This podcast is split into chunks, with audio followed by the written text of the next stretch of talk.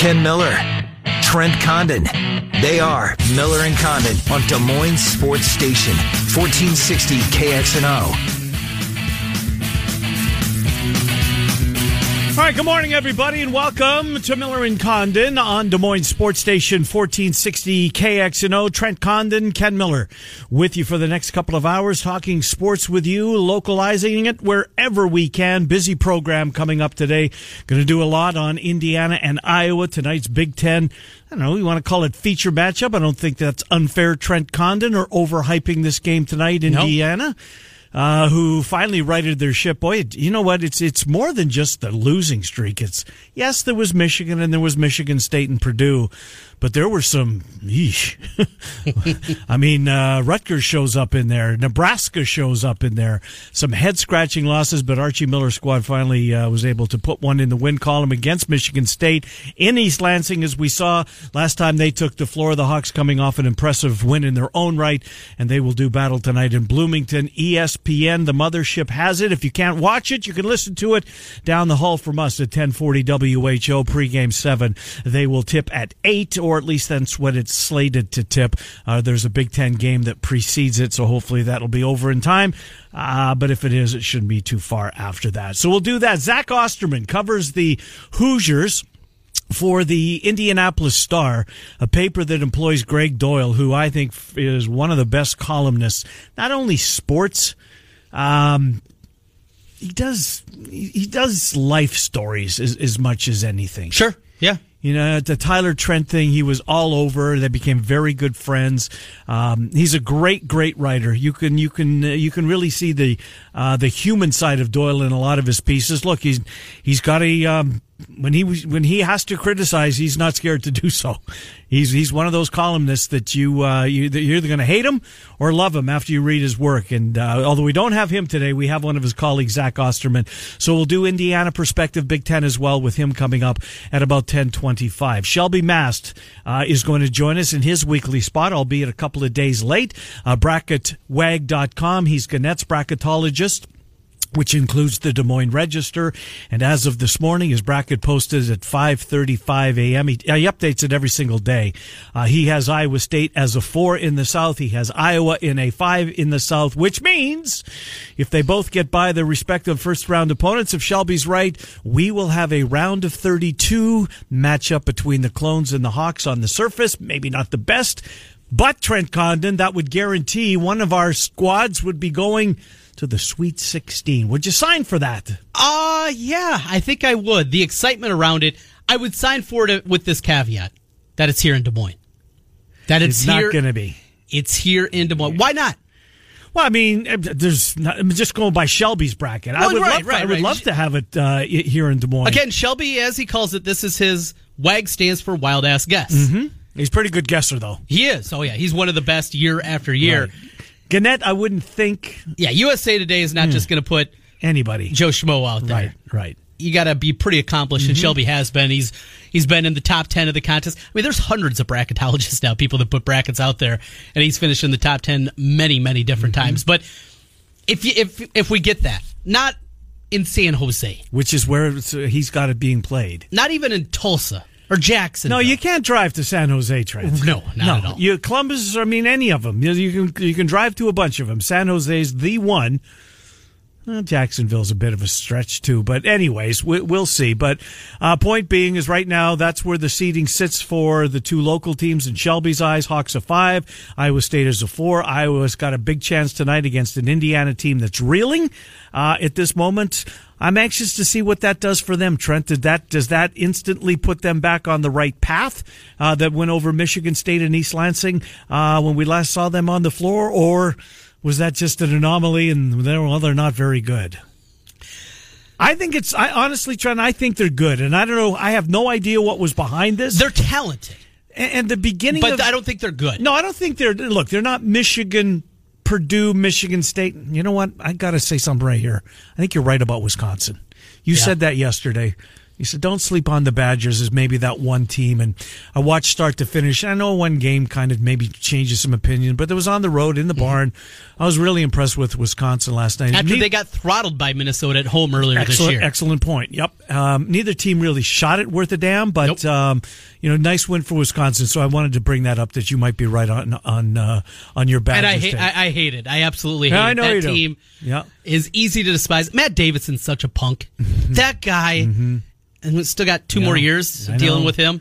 Did you Thank- see what he did to Murphy? I did try to take the legs out from Uh-huh. under him. I did see that. You know, I, Jordan Murphy's one of my. I, like I don't have favorites. He's fun to watch. He's fun to watch. Yes, I'm with you. Yes. I like watching him play basketball. Absolutely, I'm not Mm-hmm. going to go out buy Jordan Murphy anything. Want to buy? Well, I have the line A, um, but maybe I'd like to sell that. A T-shirt, jersey. You're, you're, not, you're not going yeah. up to the barn and getting No, yourself one of those. No, no, not going to do that. Not going to do that. But I like watching the kid play. Coffey Mm-hmm. didn't play very well last night. Uh, Wisconsin, boy, Happ's a nice player, huh? He just Yeah. now, other than the free throws, Which is going to be a problem at some point. You would Mm-hmm. have to guess. yeah, I agree with you because you have to have them on the floor. It's not like you can take them off the floor. Mm-hmm. Yeah. At the end of the game to try and because you know that they're going to try and you know on an inbounds play he's going to be the one guy that's open. And Michigan got in trouble in their first loss of the season for the Wolverines, trying to foul him. Yeah, You can't just grab in, in. Madison. Yes, yeah. Watch that game. It was a Saturday afternoon, I believe. Yes. It was on the weekend, anyways. Uh, watched also watched last night. And I know you had wrestling, so that present, Mm-hmm. prevented you from being in front of your screen to watch the early game. Boy, the Tim Miles era uh, is over in Nebraska. It really is. This is a team, and Miles was he got a little emotional following the game in his in his post game press conference. He feels for the kids, you know, and I get that. It's as Lookingbill, Wade Lookingbill, who's going to join us at eleven fifteen, pointed out. You think these coaches don't care? Um, it's what what had so much promise. I thought early in the year. I didn't think they were Michigan or Michigan State good, but I clearly thought Nebraska belonged on that next level. The loss of Copeland is just a, a, killer. Palmer has not had a good year. He just hasn't. I thought he was going to take a significant step. Roby was great last night, but he's too inconsistent. Uh, Glynn Watson never made a shot, I don't think. I don't think he made a shot, Trent. He didn't. That's he was trouble. 0 for 10. That's trouble. 0 for 10. You know, I wondered why Sipple went out of his way because I watched the first. I watched a lot of that game. Watched the first half for sure. Uh-huh. Start, I didn't. I didn't flip the channel. Then I watched Baylor, uh, Baylor in Texas over on the Longhorn Network, just because I only watch the Longhorn Network twice a year, and I wanted to get a little cash out of it. Um, watched the Iowa State Texas game, and then the uh, last night's basketball game, where Texas just. I mean, they took it to them right from the outset. Texas is in this thing. Oh, no, that- I don't think they're in this thing like K State and Iowa State are in this thing, but I think Texas is. You know, watch out for this team. They're going to pick somebody off. Not a matchup you want to see. If you're if you're in that seven to ten seed range, you don't want to see Texas on the opposite side of you. And Iowa State still got to go there. Yes, they do. They've still got to go there, and they fancy themselves, and they are. They don't fancy, and everybody should fancy themselves uh, when you look at that team as a legit threat to win the conference, not the tournament, the conference. They can win that, but they got to go to Austin. That's not going to be easy. I still think it comes down to a week from Saturday in Manhattan. That to I'm me, not buying. I'm I know you're not. I'm not buying. You're going to come around at one point, and you're going to say, At- "We're going to start." I got to interrupt you, Ken. Boy, oh boy! After Remember they're couple of weeks ago? mathematically eliminated, then I will cross Kansas off. Until then, I know you just won't. and, go and you know what? It's not Kansas State. It's Iowa State. Iowa State's the team. it's one of those two. no, it's Iowa State. It's either Iowa State or Kansas. Kansas State's not winning this league. I wouldn't Maybe be a share. They're not winning it outright. There are two teams in my mind that can win the Big 12 mm-hmm. outright. It's Iowa State and it's Kansas. That's Mm-hmm. You it. got one right. It's not Baylor. You were trying to sell me on that. No, we no. saw them last Yeah, night. Baylor. Baylor was uh, they were manhandled. And look, Trent, that was never a game. Never a game. I mean, Texas came out. This uh, that just magnifies. A, it's hard to win on the road, but it magnifies. That was a nice win Saturday for Iowa State over a hungry Texas team. That is playing better. Yes, and, and they're almost. I hate to use the cliche, kind of backed into a. You know they're up against it, Trent. They, they've got to get. They had to turn the corner, and they did so last night. Had a chance to do so in Ames on Sa- Saturday, didn't get it done. You know, one thing I forgot to mention Monday when we were talking about that game. It's good to see Matt Coleman back out on the floor yes, for Texas. yes, nice player, Trent. Who he, I saw he played well he last did. night. He had a really good first half. Now I didn't. It was such a. It was 15 at halftime, so I got to Minnesota and Wisconsin and never went back to the Longhorn Network. I don't think. I don't Yeah. think I flipped back once. Um, I enjoyed the Big Ten tilt. I really did. It was compelling. It, It, was, was. It was Big Ten basketball. Yes, it was slugfest, ugly, It was physical, Trent. physical. Yeah, how about this little stat? I'm pretty sure this was the game. Wisconsin. Yes, this was the game. This was last night. You know when Wisconsin's first foul came? First foul against them came. Well, it was in the point? second half. There was four seconds left in the first. Oh, half. there was four seconds left. Four seconds left. They went 19 minutes and 56 seconds without committing a foul. That's a joke. That's a bigger joke than the end of the game situations we've had. Ooh, we had another one yesterday. If you're calling a Wisconsin basketball game and you go 19 plus minutes without calling a foul, you're doing a bad job. Mm-hmm. The way that they play, there is no way, Right. no way that Michigan State, that Wisconsin, that teams that played that clutch and grab style yeah. should go 19 plus minutes without a foul call. I. I was That's blown a away. joke. I was blown away. And then they, you know, they they had fouls to give, so they tried to give them all in that four seconds and Oh. uh, kind of uh, built up that number. But no, I was stunned by that. Stunned by that uh, as as the game was unfolding. So help me out with this one because I did not watch Creighton and Villanova last night. I Yeah. know that you did. You had a. You mentioned yesterday that that was one of the games that was going to be on the games that you're going to play. Mm-hmm. Now, apparently, we had another Oklahoma Iowa State game ending situation. Was it as as egregious as what we saw this past? When was it? Monday night? Yeah, That was Monday, Monday night. Yes. Um, was it as bad, or help me out because I didn't see it? This was worse. It was worse. This was worse. That one was bang bang. This was Although you know what, bang bang, you said right off the bat that he didn't get that. You could tell right away Yes, that yeah. he didn't get the shot off. this for as bad as that was. This was egregious. This was an error that I don't know how can be allowed. Three quarters of a second, maybe. If, if that was a quarter of a second, the Monday Mm-hmm. Iowa State game, this was three quarters of a 2nd Mm. It was in his hand well after the horn. Everything's lighting up. It was a runner. They just let it count. Now I was fine. I had the Blue Jays plus nine and a half, so I was Ah, nice. I was good. But for my fellow degenerates out there that had that nine number or, God forbid, eight and a half, Uh-huh. pins and needles there. And uh, depending on what side, you walked away a winner. So this leads to the conversation when we have wide ranging gambling across the country, Took a step forward in Iowa yesterday. I'll get to that in a second. what changes, if anything? Because gambling is still legalized, right? Y- yes. I mean, it's been in legalized in Nevada Yes, forever. Yes. yes. So, though the component is different as it becomes more It's widespread, expanding the footprint to, numerous states throughout the country. there's still bad beats. If you are in Vegas, Yeah, you're, but that's not a bad beat. That's a. It's an I- error. Yeah, it's an error, right? It's an official's error. That I I know. Yes, I guess it's a bad beat technically, Mm-hmm. right? But it's an officiating error that precipitated the bad beat. That should be a category in and of itself. Um, but what's going to change? And look, do you want officials after a game Yes. To sit and go back I to don't the want, monitor? and I don't want them to leave the floor to do it. I don't want them to leave the floor. I don't want them to come out a half an hour later because I think once the game goes final and it's official, I'm gonna, you know, you can run to your window, or Yeah. if you're betting on you're betting on your mobile device, your account is going to be um, added Credited. to, yeah, funded, or you know, your winnings are going to be placed in your account instantly. Uh, You, you have to do it right away. The leagues were in this, uh, in Des Moines yesterday, or at least the their lobbyist, guy by the name of Chris Rants, and I know that name, right? Isn't he? Wasn't he? Didn't he? I thought he was. I don't know. I know I've heard his Chris name. Rents? Rants. I think Rants. it's Rants. R A N T S.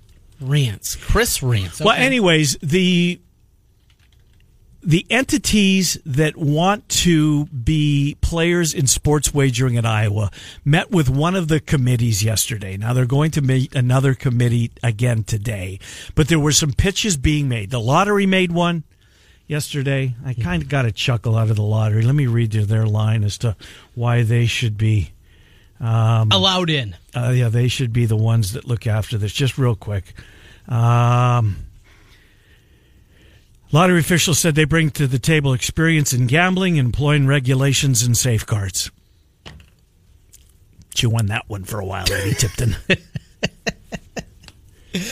Okay. we all make mistakes. Yes, That's egregious. yes. That's pretty bad. Yeah. Well, yeah. It, I guess it happens, right? I guess, but I mean, was their nose growing when they were making their presentation when that line came out? Look, they have all, they have all the right in the world to be in it. I, I Yeah, hope they are. Their their their lottery terminals are everywhere. The more the merrier, I say. Yes, and and what we first brought you a month ago, when we told you that we had a little inside information Mm-hmm. that retail stores, both big and small. Now there was no names given, but the retail big and small were, were given yesterday. It's Casey's and it's Hy-Vee that want to participate in this and that they would do through the lottery. And, and I hope they get that opportunity to do so. Um, but here's the one. Here's the one group that I don't understand. I get the casinos. It should be the casinos that are doing this. Makes sense. It's the 19 brick and mortar casinos. Yeah. You go there, you fund your account. That opens the door to you being able to wager on your mobile device. And you don't have to go back there again. But why are the why are the Horsemen Association of Iowa? What the hell business do they have in sports wagering? What in the and I'm you know I'm going to reach out to the guy who I know a little bit. His name is John Moss. I, I want to know why they think they should be involved. Well, it's pretty simple. What? Well, of course, it's money. Yeah. But why do why do the horsemen, who let's be honest here, they got a pretty sweet deal.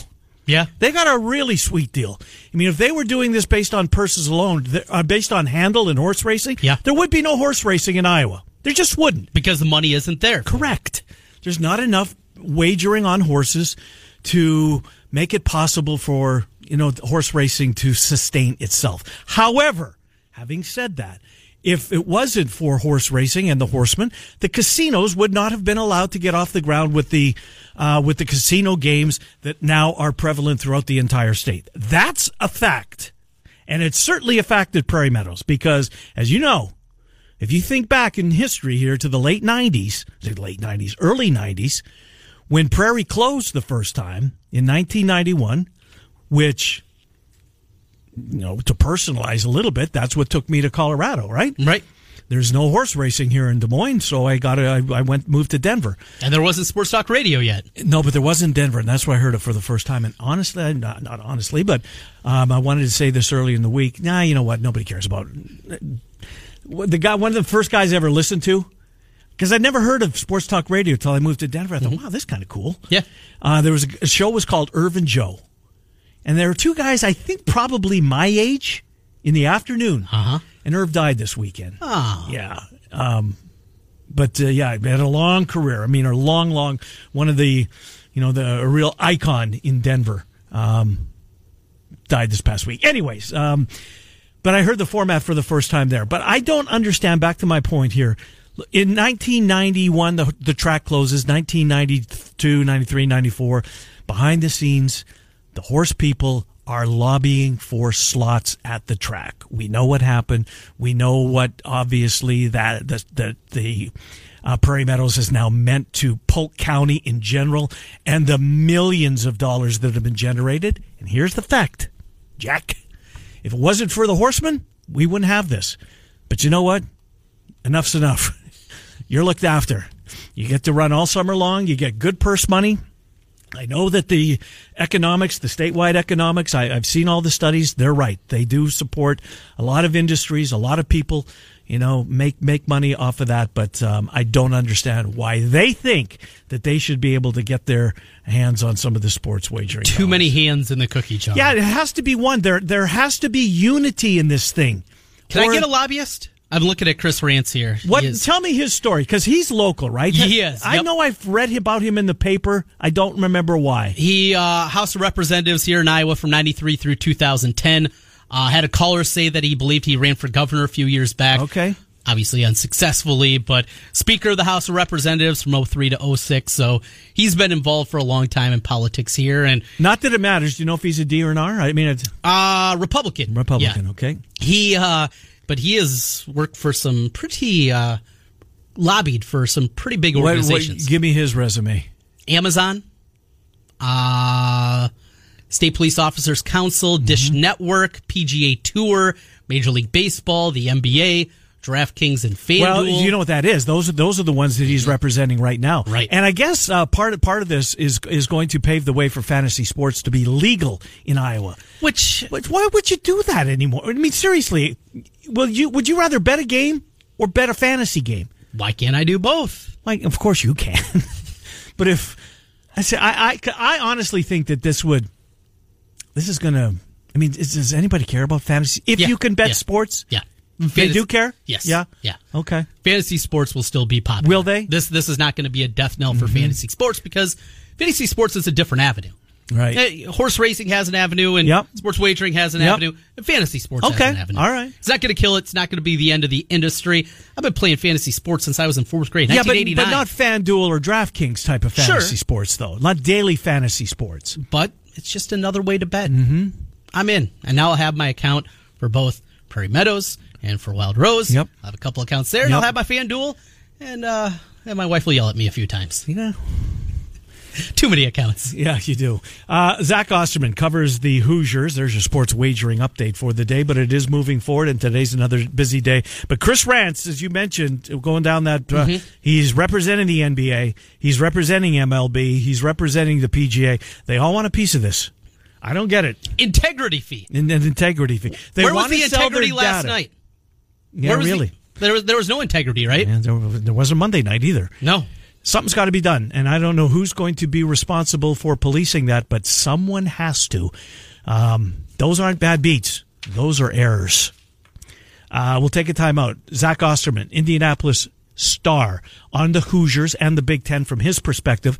Shelby Mast coming up Wade Lookingbill, former Hawkeye, will help us out with tonight's Indiana Iowa tilt. And then we're going to talk some baseball. And I'm looking forward to this baseball conversation because there's baseball in the air. A lot of people talking about this. And why wouldn't they be? Matt Snyder from CBS will slide on in here. Are you kidding me? It was the same ref in both games. No way. I missed Jeff that. Johnson just reached out to me on Twitter. No. Thank you, Jeff. The guy that did the Iowa State Oklahoma finish had a hand last night in Georgetown Villanova. integrity fee. That's a bad week. Look, look, he's not he's not on the take. Don't don't.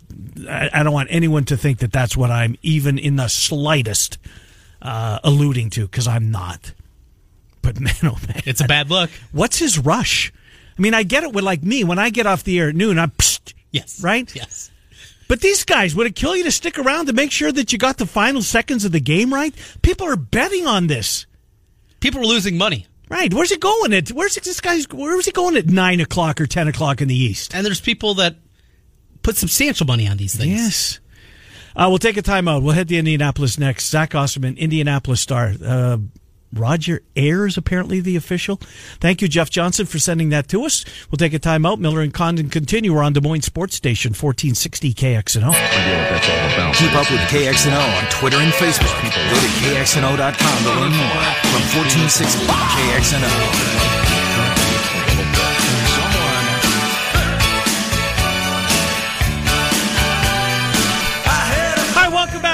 And Condon, Des Moines Sports Nation 1460 KXNO. Let's talk some Indiana, Iowa. Zach Osterman, uh, Indianapolis Star, terrific paper. That's where you can read Greg Doyle, Zach Osterman. A lot of talent over there. Uh, Zach, Trent Condon, Ken Miller, thanks for coming on. How are you, Zach? Are you there? Can you hear me? Ah, loud and clear. There you are. Good to talk to you, and thank you for giving us uh, some time here today. Yeah, I guess we should start with uh, Juwan Morgan, who looked as though when he left the floor the other day um, in that win over Michigan State in East Lansing, that may miss a may miss a chunk of time, including tonight's game. But the word we're getting is he's practicing. What can you tell us about Morgan's status for tonight, if anything, Zach? Yeah, unless something's changed since we talked to Archie Miller pre-practice yesterday, um, he, he's playing tonight. Um, there was fear that, and I don't know if Iowa fans uh, remember this far back into Juwan Morgan's career, but there was fear that it, it might be something similar to a shoulder problem that he had his freshman year, when basically it just sort of kept popping out of its socket. He he'd play, it would pop out, he'd come out, they'd pop it back in, he'd play the next game until it popped out again. Um, but he had surgery to correct that problem and hadn't had any recurrence of it until obviously we saw the shoulder injury against Michigan State. So kind of the fear was is, is this is this the, the same thing popping back up? But what's basically been suggested is that it wasn't quite as bad as initially feared. Um, it was interesting or maybe telling in a way to see Morgan back on Indiana's bench on Saturday night in East Lansing, not playing, not available to return to the game, but also there was no stabilization hmm. on his shoulder, no sling, no brace, nothing like that. Which you imagine if they were concerned about serious structural damage, they would at least have done that. So he's been practicing. it sounds like he's not quite 100%, so that, you know, that, that shoulder may still be sore, feeling some pain, but unless something's changed, he'll, he'll play tonight. Zach, with the victory on the road against Michigan State, certainly changes, I think, the perception of a lot of people from the Iowa perspective, this Indiana team. What did it do for the team outside of obviously end a long losing streak? What do you think it means for the Hoosiers that win going forward? Well, I think part of it is doing it without Juwan Morgan. Uh, I don't think that that should be overlooked in terms of just kind of the importance from a, a mental perspective, and, and also maybe kind of the way that Indiana did it. The the players that really had to step up, sophomores and juniors, guys who maybe have have had kind of hit and miss seasons at different times, guys who you know are coming back from injury. In Devonte Green's case, coming back mm-hmm. from a mm-hmm. three game suspension. Um, in the case of Justin Smith and Al Durham, I think two sophomores who've started a lot this season, played a lot this season, and really been trying to be leaders more this season. Um, but that's obviously not always the easiest thing in the world to do for a young guy. Um, but for, from Indiana's perspective, seeing a lot of those guys step up around Romeo Langford and in Juwan Morgan's absence, I, I think really made a big difference in terms of the confidence of this team, and and not just when I say confidence, I don't just mean being able to knock down shots or or anything like that, but the more intangibles, you know, the sort of the belief in the, I guess, the collective team that maybe had been lost a little bit as guys tried really hard individually to break out of that seven game funk that all of a sudden maybe a lot of that's been wiped away. But you know, that said, it, it's only one win, and Indiana's still got some work to do if it really wants to reconstruct this season. Uh, Zach Osterman is our guest, Indianapolis Star. Zach, help me out with that seven game losing streak. Yes, there was a couple of them against Michigan who, you know, on any given day, you may think that they're the best team in the conference. Michigan State, we know that they beat them, but they were, they lost at Purdue. It's tough to win at Mackey. Maryland's is a much better team. That loss was on the road as well. What went into it? What was behind this seven game losing streak? Can you pinpoint it? Well, I think there are probably a few things. I mean, number one, there was I don't want to say it's bad luck, but a tough schedule. Um, I mean, Indiana went what was it uh, six of eight on the road and seven uh, seven of eleven uh, to start Big Ten play. And you talk about some of those road games there: Michigan, Michigan State, Purdue, Maryland. Um, you know, I mean, the, the, these are some of the tougher road trips anybody's going to have in the Big Ten. And for a young team that has been dealing with serious injury problems basically all season to have to, to restart Big Ten play that way um, was always going to be difficult. I also think there was a little bit of, like I said, sort of a, a spiraling effect that the the the longer it went on, the more you felt like you saw guys not necessarily being selfish, but trying way too hard individually um, to to sort of be the one that snaps everybody out of it, be the one that ends the, the losing streak, be the one that kind of gets everything fixed. And, you know, it, it's that old sort of quicksand analogy that the harder you fight it, the, the worse it gets. And you sort of felt like you saw that, especially as, again, depth really got depleted. De'Ron Davis has been out injured. Um, Al Durham has been basically playing with different bumps and bruises. Zach McRoberts has been in and out of the lineup. Devonte Green was suspended and Indiana still hasn't gotten Race Thompson back. So you were dealing with just widespread depth concerns while you were also maybe a, a young roster not really understanding how to handle the losing and how to figure out just to, again, to sort of buy into the overall plan rather than trying to just individually be the guy that breaks the cycle for Indiana. And obviously, uh, you know, it's a, it's a pretty massive system reset to go win in East Lansing to stop that losing mm-hmm. streak um, and we'll see if uh, if that's sustainable. But I think that, that Indiana is getting some of that depth back. I think you are seeing some of those young players getting more comfortable in their roles. And so now you have six of nine at home, three of your last four at home. You only play twice in two weeks here after basically playing twice a week for about the first month and a half of the Big Ten season. Um, you have time to get a little rest in guys' legs, and you don't have to go on the road again until uh, mid February. I think that this is a good stretch for Indiana to try and get right and, like I said, really reset this season. Romeo Langford obviously dominates the headlines out of that freshman class coming in and most anticipated one and done kind of player for him. Want to get your thoughts though on the freshman point guard Rob Phinisee. In fact, I believe since he came back from the concussion, least amount of minutes that he played was in that victory against Michigan State. Him as a point guard and if he's not out there, what they do at that spot. Yeah, I mean, it, it, against Michigan State, he had foul trouble as much as anything else, and that's happened to him a couple of times. Uh, Indiana asks a lot of him defensively, and you know, like any freshman, every once in a while, that means he gets into some foul trouble. Um, he had a great November and December. I mean, he was a a guy who wasn't ranked as high as the Romeo Langfords and so forth of the world, but was very well respected in the state. Had a really, really good career uh, at a high school up in Lafayette. Actually, um, went to a state title game that he actually lost to Romeo Langford's team as a sophomore.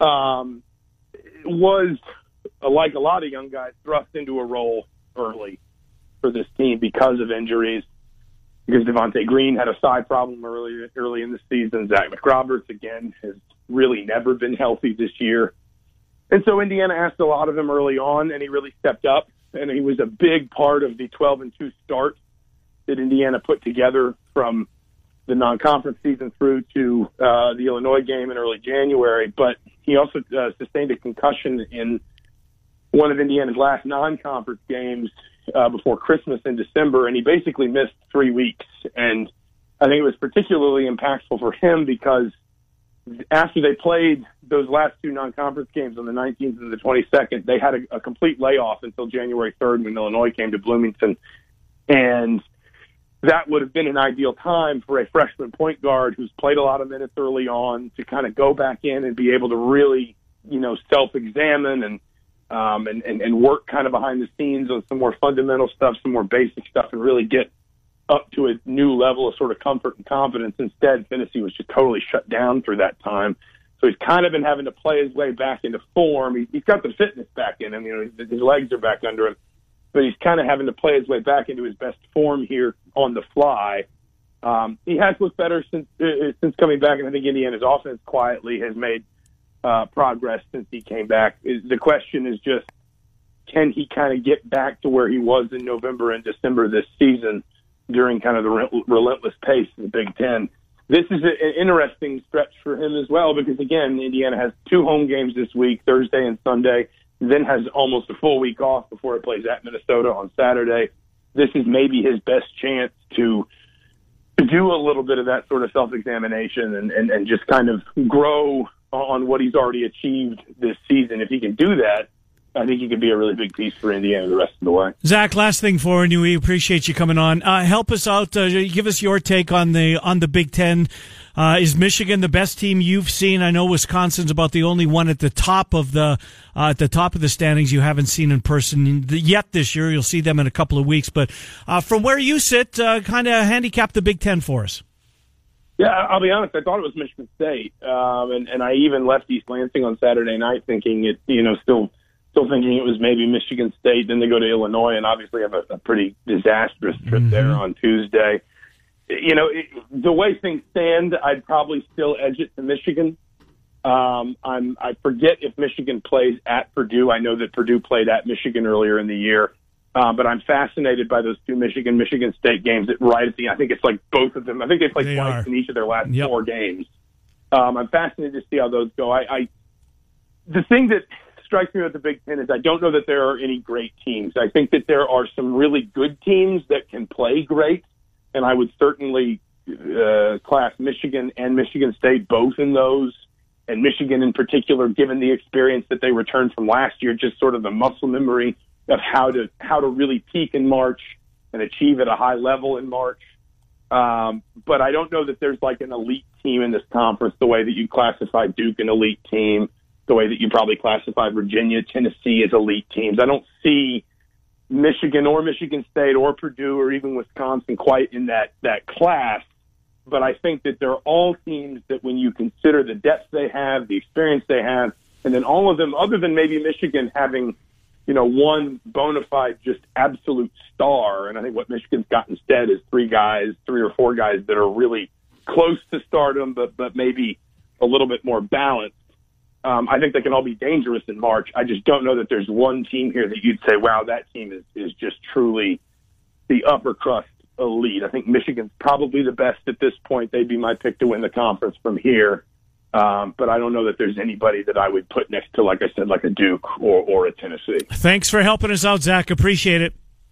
Absolutely. Thanks for having me. Yeah, good to talk to you. Zach Osterman, Indianapolis Star on the Big Ten, Indiana and uh, Iowa tonight, 8 o'clock tip. We'll do uh, Shelby Mast, bracketwag.com. We'll go national with uh, Shelby when we continue on here. Wade Lookingbill, 1140, 1115, 1120 rather. And then we'll do some baseball. Look forward to catching up uh, with Matt Snyder, CBS. A lot of baseball conversation. Rule changes. And how about Kyle Schwarber? If the DH becomes a thing in 2020, Cap will finally be proven right. and I will be proven wrong because I thought there's no way in hell he's going to be a Cub for his, his entire career. Boy, that would be good for that franchise, having him as their everyday DH. We'll take a timeout. We'll come back. Shelby Mast, bracketwag.com. He's the Gannett's bracketologist. He's with Miller and Condon next on Des Moines Sports Station 1460 KXNO. Polar plunge. Hawkeyes, Cyclones, Panthers, and Bulldogs. Yeah, we got that covered. This is Des Moines Sports Station, 1460 KXNO. Hi, welcome back, Miller and Condon, Des Moines Sports Station, 1460 KXNO. It's time to pay your bills with 1460 KXNO and EKG Golf. Text the keyword super to 200 200 right now for your chance to win $1,000. That's is today Thursday? Yeah, it is. Super. uh, to 200 200 right now. Message and data rates apply. It's been a weird week this week. With our why. Tuesday, we were on Oh, just we for a half off. hour. Right, right, right. Now we got Shelby on Thursday. We'll be back on Tuesday next week. It's really throwing everything in. Indeed, it is. Let's get wild. to Shelby Mast. He, as we've been talking all week, Shelby has both Iowa and Iowa State colliding in San Jose in a potential second round matchup, assuming they get out of the first round. He has them in the South. Shelby, Trenton, Kent, thanks for coming on. Uh, uh, appreciate it as always. We know you updated your latest bracket this morning at 535. Um, well, let's start with the South and let's start with Iowa State as a four and Iowa as a five. There's nothing preventing that matchup from happening again. Uh, I think it would be well received here in the state. I really do for the simple fact that guarantees one of our two needle movers is going to the Sweet 16. How are you and how confident are you in uh, where you have those two schools placed? Uh, as of today, I feel pretty good about it. Uh, things are going to change over the next few weeks, of course, but with everything that's happened up till now, I don't see any reason why both of those schools can't be four and five seeds, maybe even vice versa. Uh, and yes, absolutely, that matchup they can't have a rematch in the second round as long as it's not the first round. With that, Shelby, that there's a lot of people wondering about potential paths, ways to get there. I want to take a look at each of these teams though with you individually, and maybe there's a lot of excitement for both Iowa and Iowa State. I get that, but maybe poke a hole in the resume as they're currently constructed. It will change, obviously, going forward. The one thing I look at at Iowa is their non-conference strength of schedule, 248th. In the day and age now of 20 conference games, does that matter? Does it matter as much as it once did? What would, what do you do when you see Iowa's non-conference strength of schedule at 248? That's going to be something that the committee will discuss. They have fewer non-conference games, so take two conference games away, and maybe they play two high mid majors or two other Power Five schools, and it's not as bad. But then you're replacing what could have been worse games with conference games that are probably going to be better. Uh, I don't think they're going to get hurt too terribly bad by that. The committee usually frowns if it's about 275 or worse. Uh, I, I think he could have been better, but I, I think this was kind of supposed to be not really a rebuilding year, but there wasn't too much expected of them, so they really didn't think to schedule too terribly tough. Uh, just because I think expectations were, were low enough that it, it really didn't seem to matter. And well, now expectations are kind of through the roof, and they're just hoping I that's not going to keep them out of the tournament if they lose the rest of their games. That's not going to be what does it, but that might ding them a seed line possibly. Let's go to Iowa State. They uh, went out to Maui. They didn't get the draw.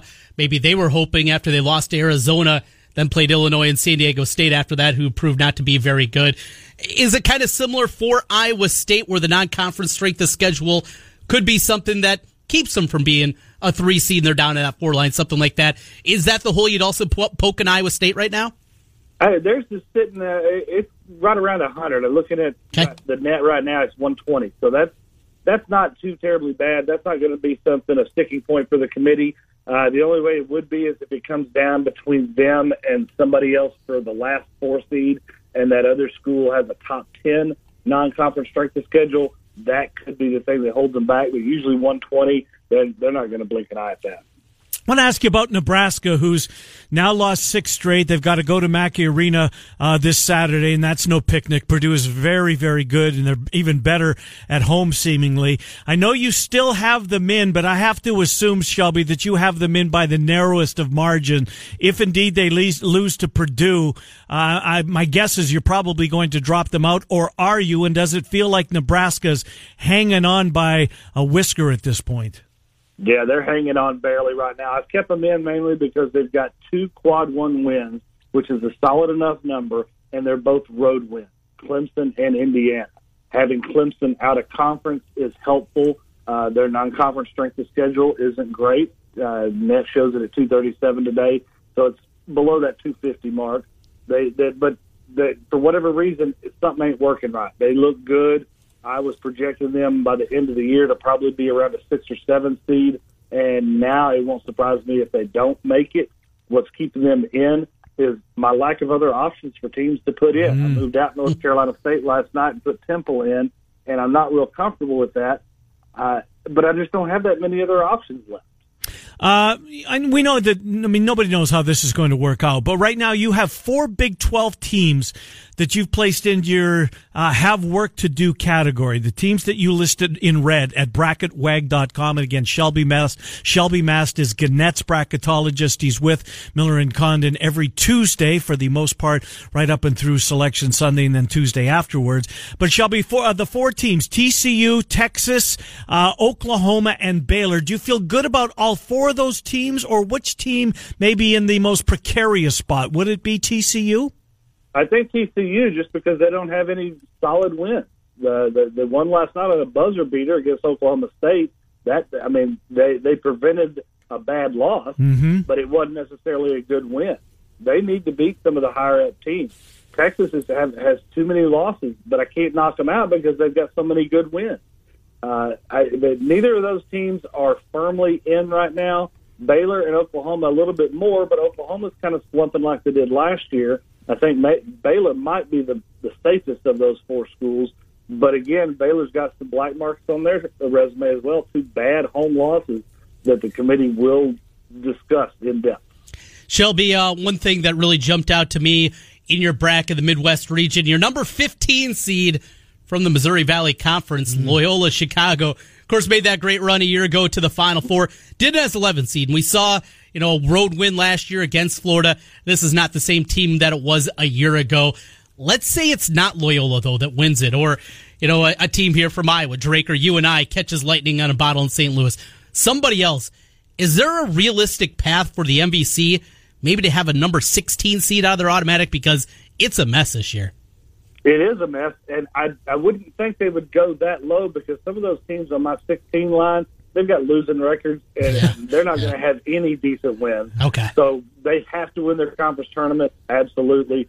Uh, I don't see Missouri Valley falling below the SWAC or the MEAC or any of those. Mm-hmm. Uh, but they could end up if the if the highest ranked 16 seed is a pretty decent school, and Chicago or whoever comes out of the MVC has a few more losses, double digits, maybe 12 losses it's possible they could get there. I just don't think the committee would do that because they're a high enough mid major uh, that I think the committee would give them a little bit credit of credit for what they've done in the past. I'm trying to think of the last time the MVC UNI was a 14 one year when they won the conference tournament early in the McDermott years.